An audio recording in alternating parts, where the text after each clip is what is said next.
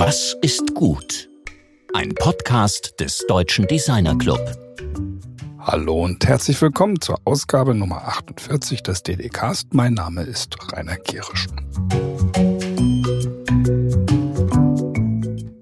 LGBTAIQ war der Titel unserer letzten Sendung und das letzte Plus in diesem inzwischen recht gebräuchlichen Akronym, auch als Regenbogenakronym bezeichnet, war eine von uns ausgedachte Ergänzung. Denn tatsächlich ist es ja so, dass die Abkürzungen für Zusatzterminologien zu Sexualität und Geschlecht noch kein endgültiges Ende gefunden haben, was auch in unserem Interview mit Dr. Sandra Hartig durchaus deutlich wurde. Interessant war darüber hinaus aber auch die Erkenntnis, dass Unternehmen selbstverständlich auch solche aus der Kreativbranche mit ihren Fragen zum Thema Diversity sich durchaus an ihre Industrie- und Handelskammern wenden können, was zumindest mir zuvor in der Form noch nicht ganz klar war.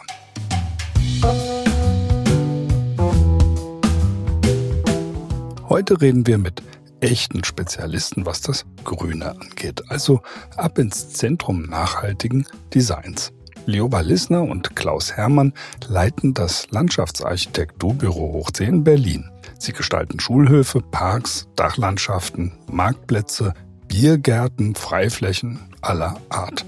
Von ihnen erfahren wir, dass man Grünflächen vierdimensional und multisensorisch denken und planen muss, denn sie verlangen nach einer Vorstellung davon, wie zum Beispiel Bäume, die man heute pflanzt, dann in 10 oder 20 Jahren oder darüber hinaus aussehen und leben.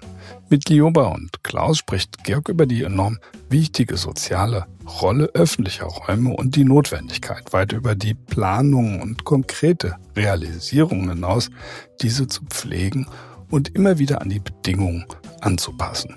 Und wir erfahren, warum die beiden die zwitschernden Spatzenbanden in den Städten als Lieblingstiere ausgemacht haben. Ja, ich freue mich sehr, dass wir heute mit Lioba Lissner und Klaus Hermann sprechen. Hallo. Hallo. Hallo. Ja, ich habe gehört, äh, Lioba ist in Bayern im Urlaub und äh, Klaus in Berlin, von daher sehr remote, remote. Aber ich denke, das wird auch so gut funktionieren. Wir steigen direkt ins Thema ein und zwar würde ich gerne mal die Lioba fragen, wann ist ein Platz in der Stadt gut für Menschen? Na, ich würde sagen, das sieht man ganz einfach daran, dass sich da viele Menschen aufhalten. Und zwar Menschen verschiedenster Herkünfte, Altersgruppen, Interessengruppen, ähm, die dort ganz unterschiedliche Dinge tun, sich dort gerne aufhalten, sich offensichtlich wohlfühlen und wo jeder sein Plätzchen findet. Wie würdet ihr euch denn jetzt mal abgesehen von der Berufsbezeichnung, die, die ihr vielleicht auch noch mal kurz erläutern könntet, ähm, im Bezug auf die, den Einfluss, den ihr auf eine Stadtgesellschaft habt, bezeichnen? Also welchen Einfluss habt ihr auf die Stadtgesellschaft, Klaus? Also ich würde sagen, wir haben relativ großen Einfluss, weil wir uns ja mit allem beschäftigen, was außerhalb von Gebäuden stattfindet, mit dem öffentlichen Raum insbesondere. Ähm, wenn du von Stadtgesellschaft sprichst, ist es ja äh, sozusagen der Ort, wo die Stadtgesellschaft trifft, zusammenkommt, diskutiert, lebt und im Prinzip all das tut, was sie nicht in ihren eigenen vier Wänden tun. Und äh, von da hat man da schon einen Einfluss drauf, wie diese Orte beschaffen sind, damit man auch äh, sozusagen kreativ werden kann, sich erholen kann, interagieren kann und letztendlich auch gesellschaftlich äh, wirksam wird. Weil das wird man eigentlich weniger zu Hause, natürlich, wenn man im virtuellen Raum unterwegs ist, aber im realen Raum findet eigentlich in unseren Räumen überhaupt der gesellschaftliche Diskurs statt. Wie, wie kriegt man denn, ich meine, es gibt ja von Jan Gehl dieses wunderbare Buch Stadt für Menschen. Wie kriegt man denn einen Umbau dieser grauenhaften Innenstädte, die wir ja nach dem Krieg gebaut haben, in eine Stadt für Menschen in Lioba? Ja, ich denke, wir müssen uns einfach das menschliche Maß wieder präsent machen. Also die, die Maßstäbe, die für den Menschen gut sind. Und für, für uns bedeutet es als allererstes, zu den Orten hinzugehen, dort zu sein, uns da aufzuhalten, zu beobachten, was die Menschen, die da vielleicht trotzdem der Ort noch nicht umgestaltet sind, sind, tun, um ein Gefühl dafür zu bekommen, wie der Raum verändert werden muss, um ihn wieder zu einem angenehmen Ort zu machen, der vom Maßstab her zu den Menschen passt, wo sie sich gerne aufhalten wollen. Es gibt ja von bei William Holly White in diesem Rediscovering the City Center, diesem Wahnsinnsbuch über seine soziologischen Untersuchungen in, in Manhattan, gibt es ja den Begriff der Sensory Street, also der sinnlichen Straße. Wie würdest du, Klaus, das denn beschreiben, was eine sinnliche Straße äh, ist in euren Augen? Wir haben jetzt gerade neulich mal den Begriff der coolen Straße gebracht, um sozusagen sinnliche Erfahrungen auch auf sozusagen diese Klimawandelthematik äh, auszudehnen. Eine sinnliche Straße äh, ist eigentlich für mich eine Straße, die mit allen ähm, Sinnen funktioniert und erfahrbar ist. Also da gibt's ja den, äh, den sozusagen den Tastsinn und den Geruchssinn und die Geräusche. Und ich denke, diese ganzen sinnlichen Aspekte, die ein, eine Straße bieten kann, irgendwie sollte man berücksichtigen, aber auch die, sag mal, die negativen Einflüsse, die sozusagen die Sinne beeinträchtigen. Gerade von Straßen geht ja im Moment noch sehr viel Lärm aus und sehr viel, äh, sag mal, Schmutz und Abgase und auch Gefahren. Und da geht es ja gerade darum, wenn wir so in die Zukunft gucken, dass wir die äh, Gefahren, die, die sozusagen unverhältnismäßig die Fußgänger gefährden, vielleicht auch ein bisschen ähm, eingedämmt bekommt und diese Leitbilder der autogerechten Stadt und der, sag mal, ähm, sozusagen verkehrsdominierten Stadt letztendlich ein bisschen wieder äh, zurückführt auf das menschliche Maß. Da kommen wir wieder zu Gel zurück ähm, sozusagen diese Räume wieder für die Menschen, die sich dort bewegen, attraktiv macht und nicht für die Fahrzeuge, die sich dort bewegen. Wir sind ja als DD-Cast letztlich in den gesamten gestalterischen Berufen unterwegs. Es ist keineswegs so, dass jeder weiß, was Landschaftsarchitektur ist. Ähm, Lioba, wie würdest du das denn als Definition äh, raushauen? Sagen, was ist das denn? Also wenn ich nur einen Satz benutzen dürfte, dann würde ich sagen, das ist alles, was Architekten machen, nur dass es eben den Freiraum betrifft. Und dann würde ich Beispiele nennen. Spielplätze, Plätze, Schulhöfe, Parkanlagen, natürlich auch Privatgärten, Wohnumfeld. Und dann vom ersten Entwurf der Beschäftigung mit dem Ort bis hin zur Umsetzung. Du, du hast jetzt äh, den eigentlich selbstverständlichen Begriff Spielplatz verwendet. Aber wenn ich jetzt mal auch nochmal eine Definition, was ist denn eigentlich ein Spielplatz? Verdammt nochmal. Also ich weiß, was ich da gemacht habe als Kind und was meine Kinder da gemacht haben, aber was ist denn definitorisch ein Spielplatz? Na, ich glaube, es gibt eine ganz enge Definition. Das sind diese umzäunten Gehege, die wir gerade aus den Innenstädten kennen, wo die Kinder spielen sollen und nirgendwo anders. Für mich ist ein Spielplatz erstmal jeglicher Art von Ort, der Kinder zum Spielen einlädt. Also in meiner Erinnerung habe ich früher, wenn ich auf dem Spielplatz war, dort hauptsächlich im Gebüsch gespielt und nicht unbedingt auf den Spielgeräten. Ähm, ich habe aber auch an ganz vielen anderen Orten in der Stadt gespielt und ähm, ich denke, in meinen und in unseren Augen sollte erstmal möglichst jeder Freiraum auch zum Spielen einladen, natürlich da, wo es sicher genug ist und äh, Angebote haben, die nicht unbedingt ein offensichtliches Spielgerät sind wie eine Rutsche, sondern es gibt ja so viele Dinge, die Kinder dazu animieren zu spielen. Da reicht ja schon ein Mäuerchen, dann laufen die doch nicht mehr auf dem Bürgersteig, sondern balancieren auf der Mauer. Insofern ist ja eigentlich die gesamte Stadt oder alles, was draußen ist, ein einziger großer Spielplatz. Darf, darf denn, Klaus, ein Spielplatz gefährlich sein? Also, man, das ist ja was, was Juba gerade beschreibt irgendwelche Mäuerchen oder so, da würde vielleicht der eine oder andere Erziehungsberechtigte sagen, ja, die Mauer darf nicht höher sein als zehn Zentimeter. Damit man kennt, wenn es runterfällt, irgendwie äh, samt fällt. Äh, die anderen würden sagen, kann auch gern zwei Meter hoch sein. Gibt es denn da irgendwelche Beschränkungen oder was soll denn ein Spielplatz eigentlich erzieherisch auch tun? Ich bin der Meinung, ein Spielplatz muss gefährlich sein. also damit er wirklich spannend und interessant ist. Ich wollte vielleicht zu Leoba sogar noch ergänzen, also die, den Begriff des Spielplatz gibt's ja noch gar nicht so lange. Ich glaube, das ist äh, 50, 60 Jahre, dass man diesen Begriff Spielplatz wirklich äh, sozusagen im Sprachgebrauch verwendet. Früher gab es keine Spielplätze. Die Kinder haben letztendlich in aller Regel letztendlich dort sich aufgehalten, wo Freiräume sind, haben sich die, die Umgebung erschlossen. Diese Definition ist relativ neu. Und ich denke, er muss gefährlich sein. Ähm, natürlich im Rahmen dessen, was äh, sozusagen noch zumutbar ist. Wir haben ja so eine Mentalität in Deutschland, alles zu regulieren und äh, sozusagen äh, bis zum letzten ähm, durchzureglementieren. Das hat sicherlich an vielen Punkten auch äh, Vorteile. Aber gerade beim Spielplatz merken wir, dass diese äh, sozusagen Reglementierungswut zu, ähm, sagen wir, immer, ähm, immer weniger interessanten Spielplätzen führt. Großes Problem auch, äh, wir müssen natürlich die Dinge vom TÜV oder von TÜV-ähnlichen Institutionen prüfen lassen, weil ja da oft auch Haftungsansprüche geltend gemacht werden. Wir sind ja auch eine sehr klagewillige Gesellschaft, wo sofort, wenn sich ein Kind irgendwie verletzt, irgendwie geguckt wird, ist da vielleicht jemand anders schuld? Kann ich da jemanden irgendwie dafür haftbar machen oder irgendwelche Versicherungen äh, aktivieren?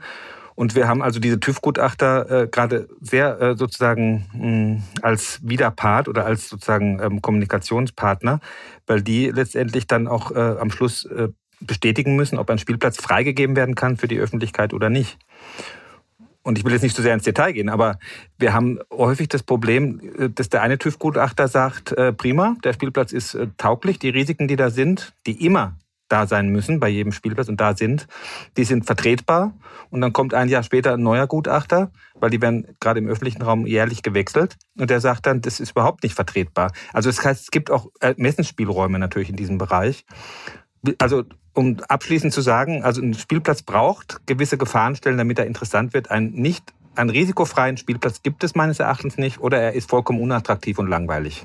Die Joba hat ja vorhin eben mit dieser Hecke aus ihrer Kindheit im Grunde auch die Pflanzen äh, sozusagen als Thema äh, erst ins Spiel gebracht. Äh, wenn jetzt eure gartengestalterische Arbeit oder der Teil der, Garten, der Arbeit, die gartengestalterisch ist, wenn man das betrachtet, äh, muss man sich das eher vorstellen wie ein Barockgarten, so à la Loire-Schloss Viandry oder eher in Richtung Piet Udolfs, äh, sag ich mal so, äh, wild bewachsene, äh, so geröllhaldenartigen Gärten. Also was, welchen Stil verfolgt ihr da? Ja, letztendlich dadurch, dass wir ja ganz oft im öffentlichen und im halböffentlichen Raum äh, tätig sind, ähm, stehen wir vor allen Dingen vor der Aufgabe, es soll vandalismussicher und pflegeleicht sein. Und dann versuchen wir in diesem Feld eine möglichst gute Pflanzplanung zu machen, der man diese Voraussetzungen nicht zwingend ansieht. Sondern wo man sagt, Mensch, das ist aber ja trotzdem irgendwie eine spannende Pflanzung mit ganz vielen unterschiedlichen Aspekten, Blühaspekten, Raumbildung, ähm, Klimawirkung. Und das ist so der Bereich, in dem wir uns bewegen. Ganz viel hat das natürlich mit Bäumen zu tun. Ne, wir sind jetzt gerade sehr dabei, ähm, bei dem Planen von Bäumen darauf zu achten, dass wir klimaresiliente Pflanzungen wählen, dass wir gucken, dass wir da Baumarten verwenden, die voraussichtlich mit den Auswirkungen des Klimawandels gut zurechtkommen. Also können wir natürlich auch nur in die Glaskugel schauen und irgendwie gucken, was da die aktuellen Forschungsergebnisse sind. Und äh, ansonsten würde ich eher denken, um nochmal auf deine Frage konkret zurückzukommen, geht es wahrscheinlich eher in die Piet-Udolf-Richtung, weil das ist ja per se erstmal auf den ersten Blick ein bisschen pflegeleichter womöglich oder verträgt es auch besser, wenn da mal ein Pflegegang ausgelassen wird. Aber wir versuchen schon ähm, tatsächlich auch Strauch- und Gräserpflanzungen zu initiieren und nicht nur mit Rasen- und Wiesenflächen zu operieren, sondern auch einfach da verschiedene Aspekte reinzubringen. Es gibt, es gibt ja also bei der Bepflanzung von, von, von Räumen oder gartengestalterischer Arbeit ja die Zeitdimension viel stärker noch als bei einer Architektur oder einer Innenarchitektur. Die Bäume wachsen, die Tiere verhalten sich im Jahreswechsel unterschiedlich. Ich stelle mir es ein bisschen so vor wie, wie ein Bühnenbild und Dramaturgie in einem letztlich bei euch. Also ihr habt Akteure, die sich über 20 Jahre eben deutlich verändern, also so ein Baum, oder ihr habt Akteure, die innerhalb von wenigen Sekunden von links nach rechts fliegen. Ähm, welche Rolle spielen denn die Lebewesen, mit denen ihr da arbeitet bei eurer Art? Also diese Zeitdimension vor allem und auch die Veränderung, die die mit, mit durchmachen spielt eine riesige Rolle, wenn ich die Frage kurz äh, beantworten darf, weil ähm, wir am liebsten mit Auftraggebern zusammenarbeiten, die auch viele Jahre die Anlage im Blick haben und nicht mit Investoren, die sozusagen nach zwei Jahren ihre Anlage wieder weiterverkaufen oder abstoßen. Weil da macht es auch Spaß, wenn man ihnen von Anfang an irgendwie klar machen kann, diese Anlage hat einen Lebenserwartungshorizont von 20, 30, 40, vielleicht 100 Jahren ähm, im Idealfall. Und dann kann man mit denen auch darüber sprechen, wie sich Pflanzen entwickeln dürfen. Und die wollen dann nicht sozusagen beim Einzugstermin schon den Endzustand erreichen, weil das geht nicht. Eine Anlage mit Pflanzen wir arbeiten ja sehr gerne und viel mit Pflanzen, muss sich entwickeln dürfen. Und die muss auch vielleicht mal nachjustiert werden dürfen. Wir versuchen also auch äh, im Lebenszyklus einer Anlage möglichst lange dabei zu bleiben und nicht mit der Übergabe an den Bauherrn äh, uns zu verabschieden, damit wir in zwei, drei Jahren nochmal äh, Pflegehinweise geben können. Dinge, die vielleicht an den äh, Pflanzen doch nicht so funktionieren oder bei den Pflanzungen doch nicht so funktionieren, wie man gedacht hat, nachzujustieren. Jeder, der einen Garten hat oder sich schon mal mit Garten beschäftigt hat, weiß, dass da einfach auch Überraschungen manchmal passieren. Und Leben ist immer mit Überraschungen verbunden. Unser Leben ist auch nicht linear in aller Regel, sondern hat einige Irrungen und Wirrungen unterwegs. Äh, das macht es ja auch so spannend, dass wir mit lebendem Material arbeiten und nicht immer hundertprozentig wissen, was passiert. Ich kann zwei Beispiele nennen. Jetzt zum Beispiel einen Spielplatz in Kreuzberg, den habe ich gerade eben mit einer Kollegin drüber gesprochen. Ähm, der wird so extrem genutzt, was ja toll ist viel, viel stärker genutzt, als wir, äh, als wir das gedacht haben. Und dann muss man an bestimmten Stellen nochmal nachjustieren und muss bestimmte Dinge noch ein bisschen robuster, noch stabiler machen, als man dachte. Während bei einer anderen Anlage, die wir letzte Woche äh, eingeweiht haben, auch ein Spielplatz, sozusagen von uns auch, äh, wir, wir gesagt haben, bitte, auch wenn wir nicht beauftragt dazu sind, lasst uns einmal im Jahr irgendwie zusammenkommen, mit den Akteuren, die daran beteiligt waren und nochmal gucken, was können wir noch verbessern, wo hat was nicht funktioniert, wo sind bestimmte Pflanzen nochmal nachzujustieren. Und ähm, das finde ich ganz wichtig, dass man sozusagen wirklich in Horizont, also in Jahreshorizonten äh, sozusagen ähm, denkt und nicht einfach aufhört mit der Übergabe der, des Objekts. Da wäre ja auch eigentlich ein Traum von uns, dass, dass ein Teil des Baubudgets dafür zurückgehalten wird, dass man in den Jahren danach auf Entwicklungen reagieren kann. Ne? Oft ist es so, wir haben ein festgelegtes Baubudget, das ist manchmal gar nicht so wenig. Für die Pflege ist dann schon deutlich weniger Geld übrig. Ähm, aber es gibt auch gar keinen gar keine Summe mehr, die zur Verfügung steht, um auf Veränderungen zu reagieren. Und das ist aber eigentlich ein Ansatz, der ganz toll funktioniert. Also gibt es einen großen Park in Berlin, der Park am Gleisdreieck, ganz bekannter innerstädtischer Park, der wirklich extrem genutzt ist. Und da gibt es das. Da gibt es ein jährliches Budget, um auf Entwicklungen zu reagieren. Da wurden Wege im Nachhinein angelegt, wo man gesehen hat, aha, hier ist ein Trampelpfad. Da wollen die Leute ganz offensichtlich langgehen. Vielleicht ist das ja doch eine wichtige Wegeverbindung. Dann legen wir da halt einen Weg an. Ja, und, und solche Dinge müsste es viel häufiger geben. Weil wir, ich glaube, wir sind schon ganz gut da drin zu antizipieren, was die Nutzer wollen könnten und wie sich äh, ähm, im Laufe der Zeit so eine Anlage verändert. Aber natürlich können wir auch nicht in die Zukunft gucken. Und es wäre einfach gut, wenn es da noch eine Möglichkeit gäbe nachzujustieren. Wir haben ja diese, diese zeitliche Dimension und die räumliche Dimension, auch die Dimension dieser Lebewesen äh, schon kurz berührt. Aber ein Begriff, der mir eben äh, in der Beschäftigung mit dem Thema aufgefallen ist, ist die mehrschichtige Nutzung des Raumes. Was ist denn eine mehrschichtige Nutzung eines Raumes? Was muss man darunter verstehen? Ja, man spricht auch im äh, Landschaftsarchitekten Neudeutsche von multikodierten Räumen, also Räume, die sozusagen ganz viele Dinge ähm, gleichzeitig tun können. Wir haben zum Beispiel bei einem Platz oder bei einem öffentlichen Raum äh, ja nicht nur die Nutzungsebene der Menschen, die sich darauf bewegen, wir haben darunter noch Infrastrukturanlagen. Äh, heute ist es eigentlich eine Selbstverständlichkeit, dass man jede Freianlage so plant, dass das Wasser, das dort, der Niederschlag, der dort anfällt, nicht einfach abgeleitet wird über Flüsse dann ins Meer, äh, kommt, sondern dass man versucht, den möglichst langen Ort und Stelle zu halten. Warum? Einerseits, um die Kanäle zu entlasten und Überschwemmungen zu verhindern. Andererseits, um Verdunstung zu fördern, damit Kühle in der Stadt entstehen kann, Verdunstungskühle entstehen kann. Und andererseits auch, in Versickerungsfällen sozusagen dem, dem, Grundwasser wieder das Wasser zuzufügen und auch Lebensräume damit zu schaffen. Und die Pflanzen, die jetzt gerade in den heißen Sommermonaten, auch wenn es jetzt mal gerade heute geregnet hat, äh, äh, zu wenig Wasser zur Verfügung haben und Hitzestress haben, sozusagen um zu unterstützen. Also wir haben die Nutzungsebene, wir haben die Infrastrukturebene darunter und wir haben natürlich äh, neben der Nutzung von Menschen, auch Tiere. Du hast es eben angesprochen, es gibt ja nicht nur die Pflanzen als Lebewesen, wir haben ja viele Tiere, die wir äh, sozusagen auch im ökologischen äh, System fördern wollen. Das heißt, die Pflanzen müssen auch Naturschutz oder ökologische Aufgaben übernehmen.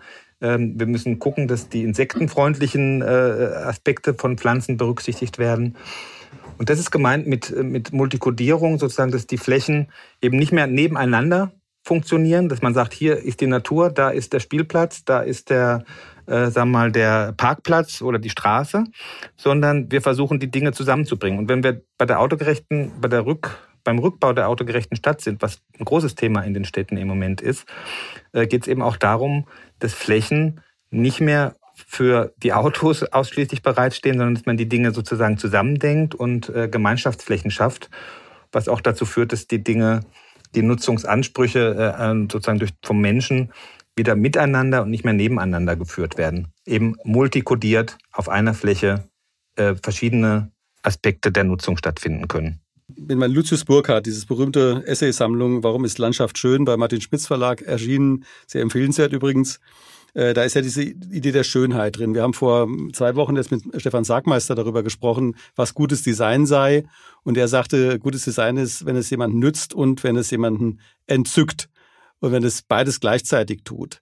Da ist ja diese ästhetische Dimension, dieses, die Frage, also was ist schön, ähm, welche Rolle spielt das für euch? Also wir haben jetzt sehr viele pragmatische Aspekte genannt. Wir sind bis zum TÜV gekommen, letztlich der dann irgendwann anfängt, irgendwelche Spielplätze äh, stillzulegen, weil da irgendwas funktional nicht in Ordnung ist.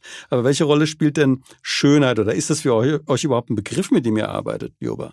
Ja, also gute Gestaltung ist durchaus natürlich ein Anspruch, den wir haben an alle unsere Projekte und der quasi ein weiterer Layer ist, der da drüber liegt. Ne? Also diese ganzen Punkte, die wir zusammenbringen wollen über TÜV-Genehmigungen, Regenwassermanagement und so weiter, sollen im Endeffekt ein Bestandteil einer guten Gestaltung sein. und tatsächlich auch ästhetisch entzücken. Und zwar natürlich nicht nur uns, sondern im besten Fall auch die Nutzer und die Bürgerinnen und Bürger, die diese Anlagen dann zum Schluss beleben sollen.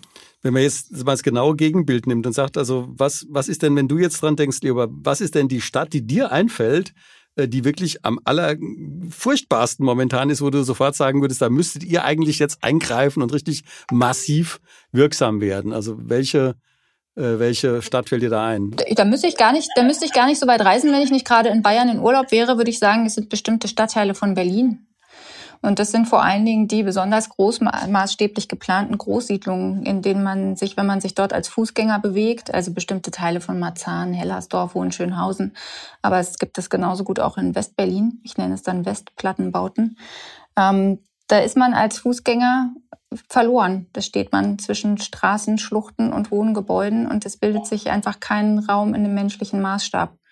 Also da haben wir es eigentlich gar nicht so weit. Klaus, wenn du, äh, du bist ja jetzt, äh, ohne dir zu nahe treten zu wollen, schon einige Jahre in dem, äh, in dem, ähm, in diesem Gewerbe drin, auch in diesem Geschäft drin und hast natürlich auch einen Blick dafür, was für einen Ort gut ist oder richtig ist.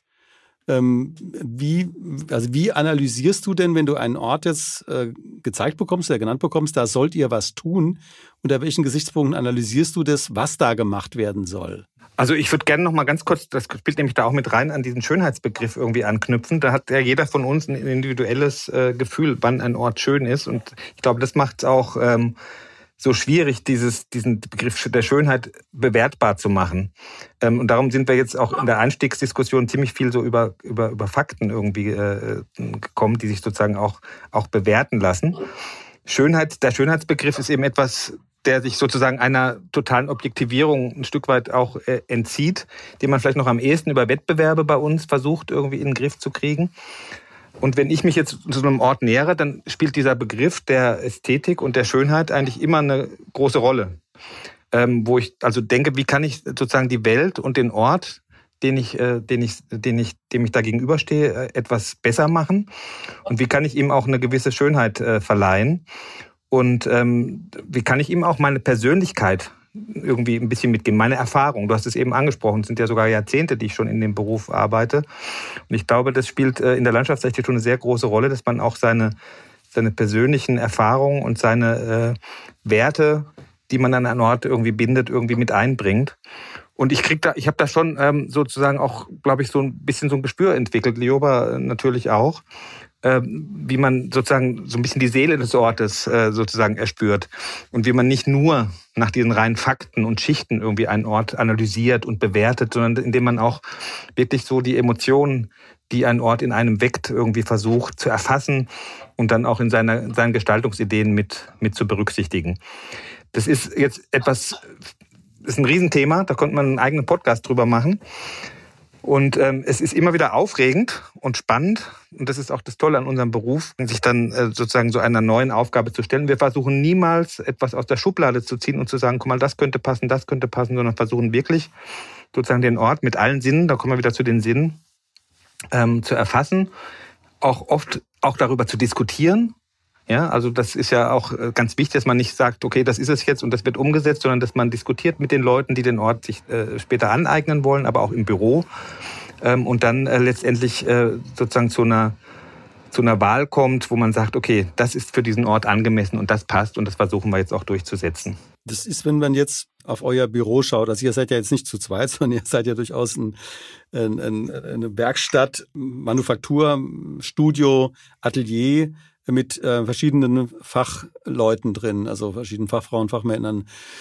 Was, wer ist denn da drin eigentlich aktiv in so einem Büro, um da auch mal von, von Außenstehenden eine bessere Vorstellung zu bekommen? Also wer arbeitet bei euch mit? Sind das jetzt alles Landschaftsarchitekten oder wer sind auch die Schnittstellen nach außen vor allem?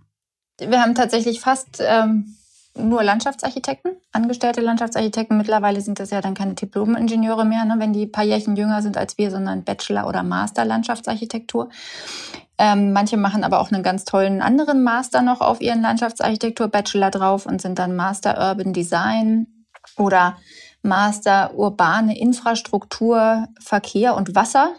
Und das sind dann auch gleichzeitig so unsere Spezialisten, ne, die quasi die Basis als Landschaftsarchitekten haben und sich dann nochmal fachlich weiter vertieft haben in spezielle Richtungen, ähm, dann haben wir immer drei, vier, manchmal sogar fünf studentische MitarbeiterInnen bei uns.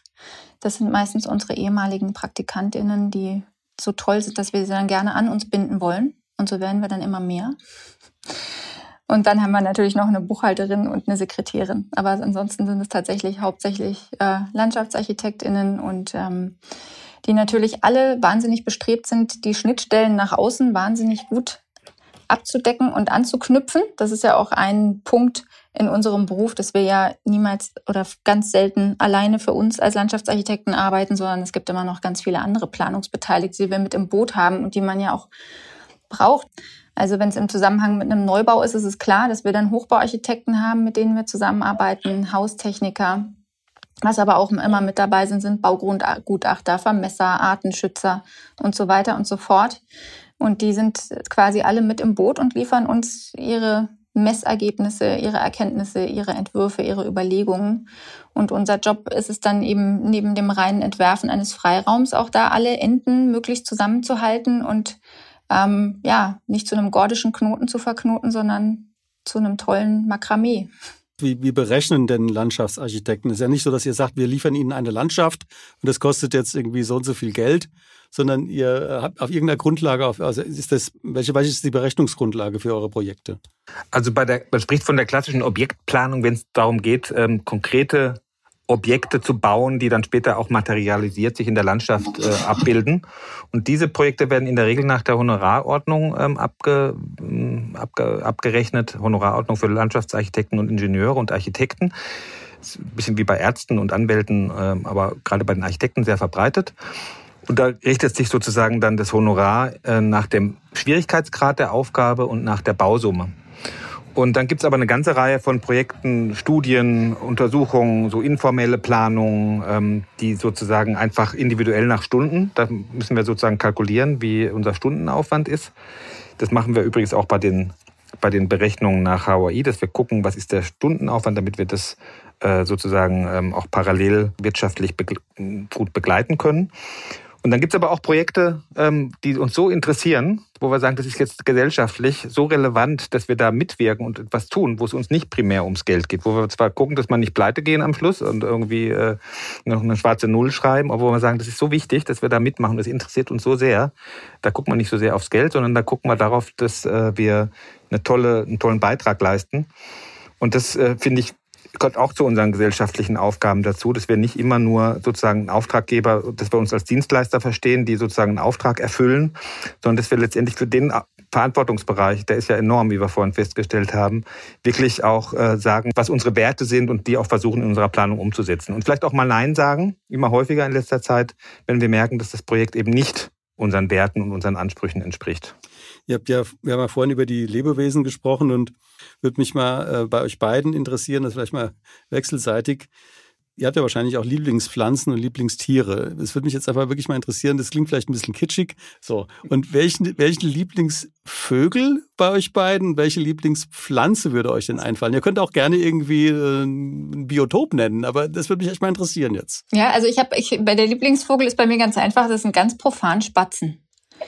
Davon gibt es in Berlin Unmengen. Die machen einen riesen Trara in irgendwelchen Hecken und Wandbegrünungen und sind ja auch teilweise wirklich wahnsinnig dreist, was das angeht, mit auf den Tisch zu hüpfen und irgendwelche Brösel mitzufressen. Ich finde die einfach cool.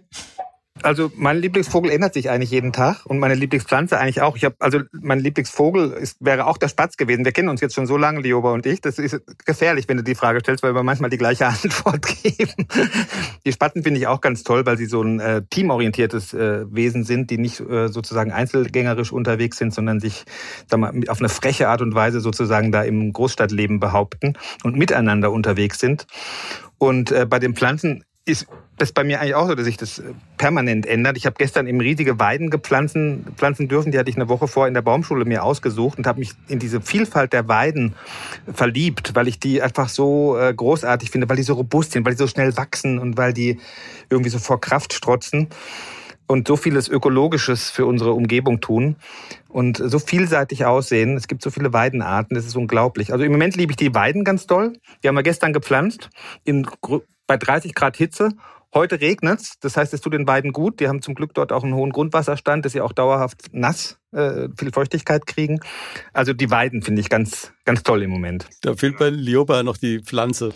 Bei mir ist es auch eher wechselnd. Ich habe dann oft eine fixe Idee von einer Pflanze oder einem Baum und versuche einfach unbedingt, äh, das bei einem der nächsten Projekte unterzubringen. Und wenn mir das dann gelingt, dann beruhigt sich diese fixe Idee wieder, bis die nächste auftaucht. Aber was mich so über die Jahre begleitet, ist ein bestimmter Baum, der Amberbaum auf Latein Liquidamba. Das finde ich ein sehr schöner Baum mit bisschen Ahornähnlichen Blättern, der eine ganz tolle Herbstfärbung hat. Den liebe ich schon lange und jetzt steht er Gott sei Dank auch auf der Liste der klimaresistenten Stadtbäume, sodass ich jetzt also tatsächlich auch noch mehr äh, ja, Backing habe, sozusagen diesen Baum immer mal vorzuschlagen. Das freut mich natürlich sehr. Ja, bingo. Gut, jetzt haben wir noch unsere Abschlussfrage an euch beide. Fangen wir vielleicht mal mit der Lioba an, nämlich äh, einfach diese ganz allgemeine Frage, was ist gut? Ähm, ist völlig ohne Begrenzung. Also wir haben auch schon Marmelade und sowas ähnliches gehört, aber äh, vielleicht, also was ist gut für dich, Lioba? Also ich beziehe es jetzt doch trotzdem mal auf Freiräume und da ist es für mich tatsächlich ein Freiraum, der ähm, von Menschen genutzt wird ähm, und zwar auch gerne in einer vollkommen überraschenden Art und Weise. Klaus, kann man da noch was ergänzen? Eigentlich kann man da kaum was ergänzen, aber ich würde vielleicht auf den Begriff der Nachhaltigkeit doch noch mal ganz kurz kommen, weil ich finde, für mich ist es gut, wenn man nachhaltig lebt. Und wenn man, und dazu gehören ja, gehört ja eigentlich alles. Dazu gehört das Soziale, das, äh, das äh, Ökonomische, das Ökologische und vor allem das Miteinander. Für mich ist es gut, wenn man nicht nur seine eigenen Interessen sieht, sondern wenn man gemeinsam irgendwie an einer Sache arbeitet und irgendwie auch nach, den, nach dem, was einen umgibt, ob Mensch, Tier oder Pflanze, äh, schaut und irgendwie merkt, irgendwie man ist nur ein kleines, äh, ein kleiner Teil vom, vom Ganzen und man sollte auch einen Beitrag dazu leisten, dass diese Welt lebenswert bleibt. Dann ist es gut. Ja, vielen Dank. Das ist natürlich ein, eine grandiose Definition von euch beiden. Und was man eben bei euch auch merkt, dass ihr wirklich, also dieses Gemeinsame, das ist ja sehr deutlich auch äh, in eurer Arbeit, auch in eurer auch in dem, was du, Klaus, vorhin gesagt hast, dass ihr euch eben auch für Dinge engagiert, die nicht so gut bezahlt werden, weil ihr glaubt, da einen sozialen Beitrag leisten äh, zu, zu wollen oder zu können. Also von daher bedanke ich mich sehr herzlich für das Gespräch und ja, hoffentlich bald mal in Berlin oder in Urlaub in Bayern zufällig. Vielen Dank auch an dich. Hat Spaß gemacht. Ja, vielen Dank. Tschüss. Tschüss. Tschüss. Das waren die Landschaftsarchitekten Lioba Liesner und Klaus Hermann im Gespräch mit meinem Kollegen Georg Christoph Bertsch. Wenn Sprache eine Farbe hätte, dann wäre die in dieser Ausgabe mit Sicherheit sehr grün. Nächste Woche sprechen wir mit Inga Fehlmann. Sie ist Leiterin des Referats Kunst und Kreativwirtschaft der Behörde für Kultur und Medien der Freien und Hansestadt Hamburg. Sie berichtet uns darüber, wieso und wie sich Verwaltungen im Kreativsegment neu erfinden können und müssen. Wir wünschen euch bis dahin eine grüne Woche und bleibt vor allem gesund. Eure DDcast-Redaktion.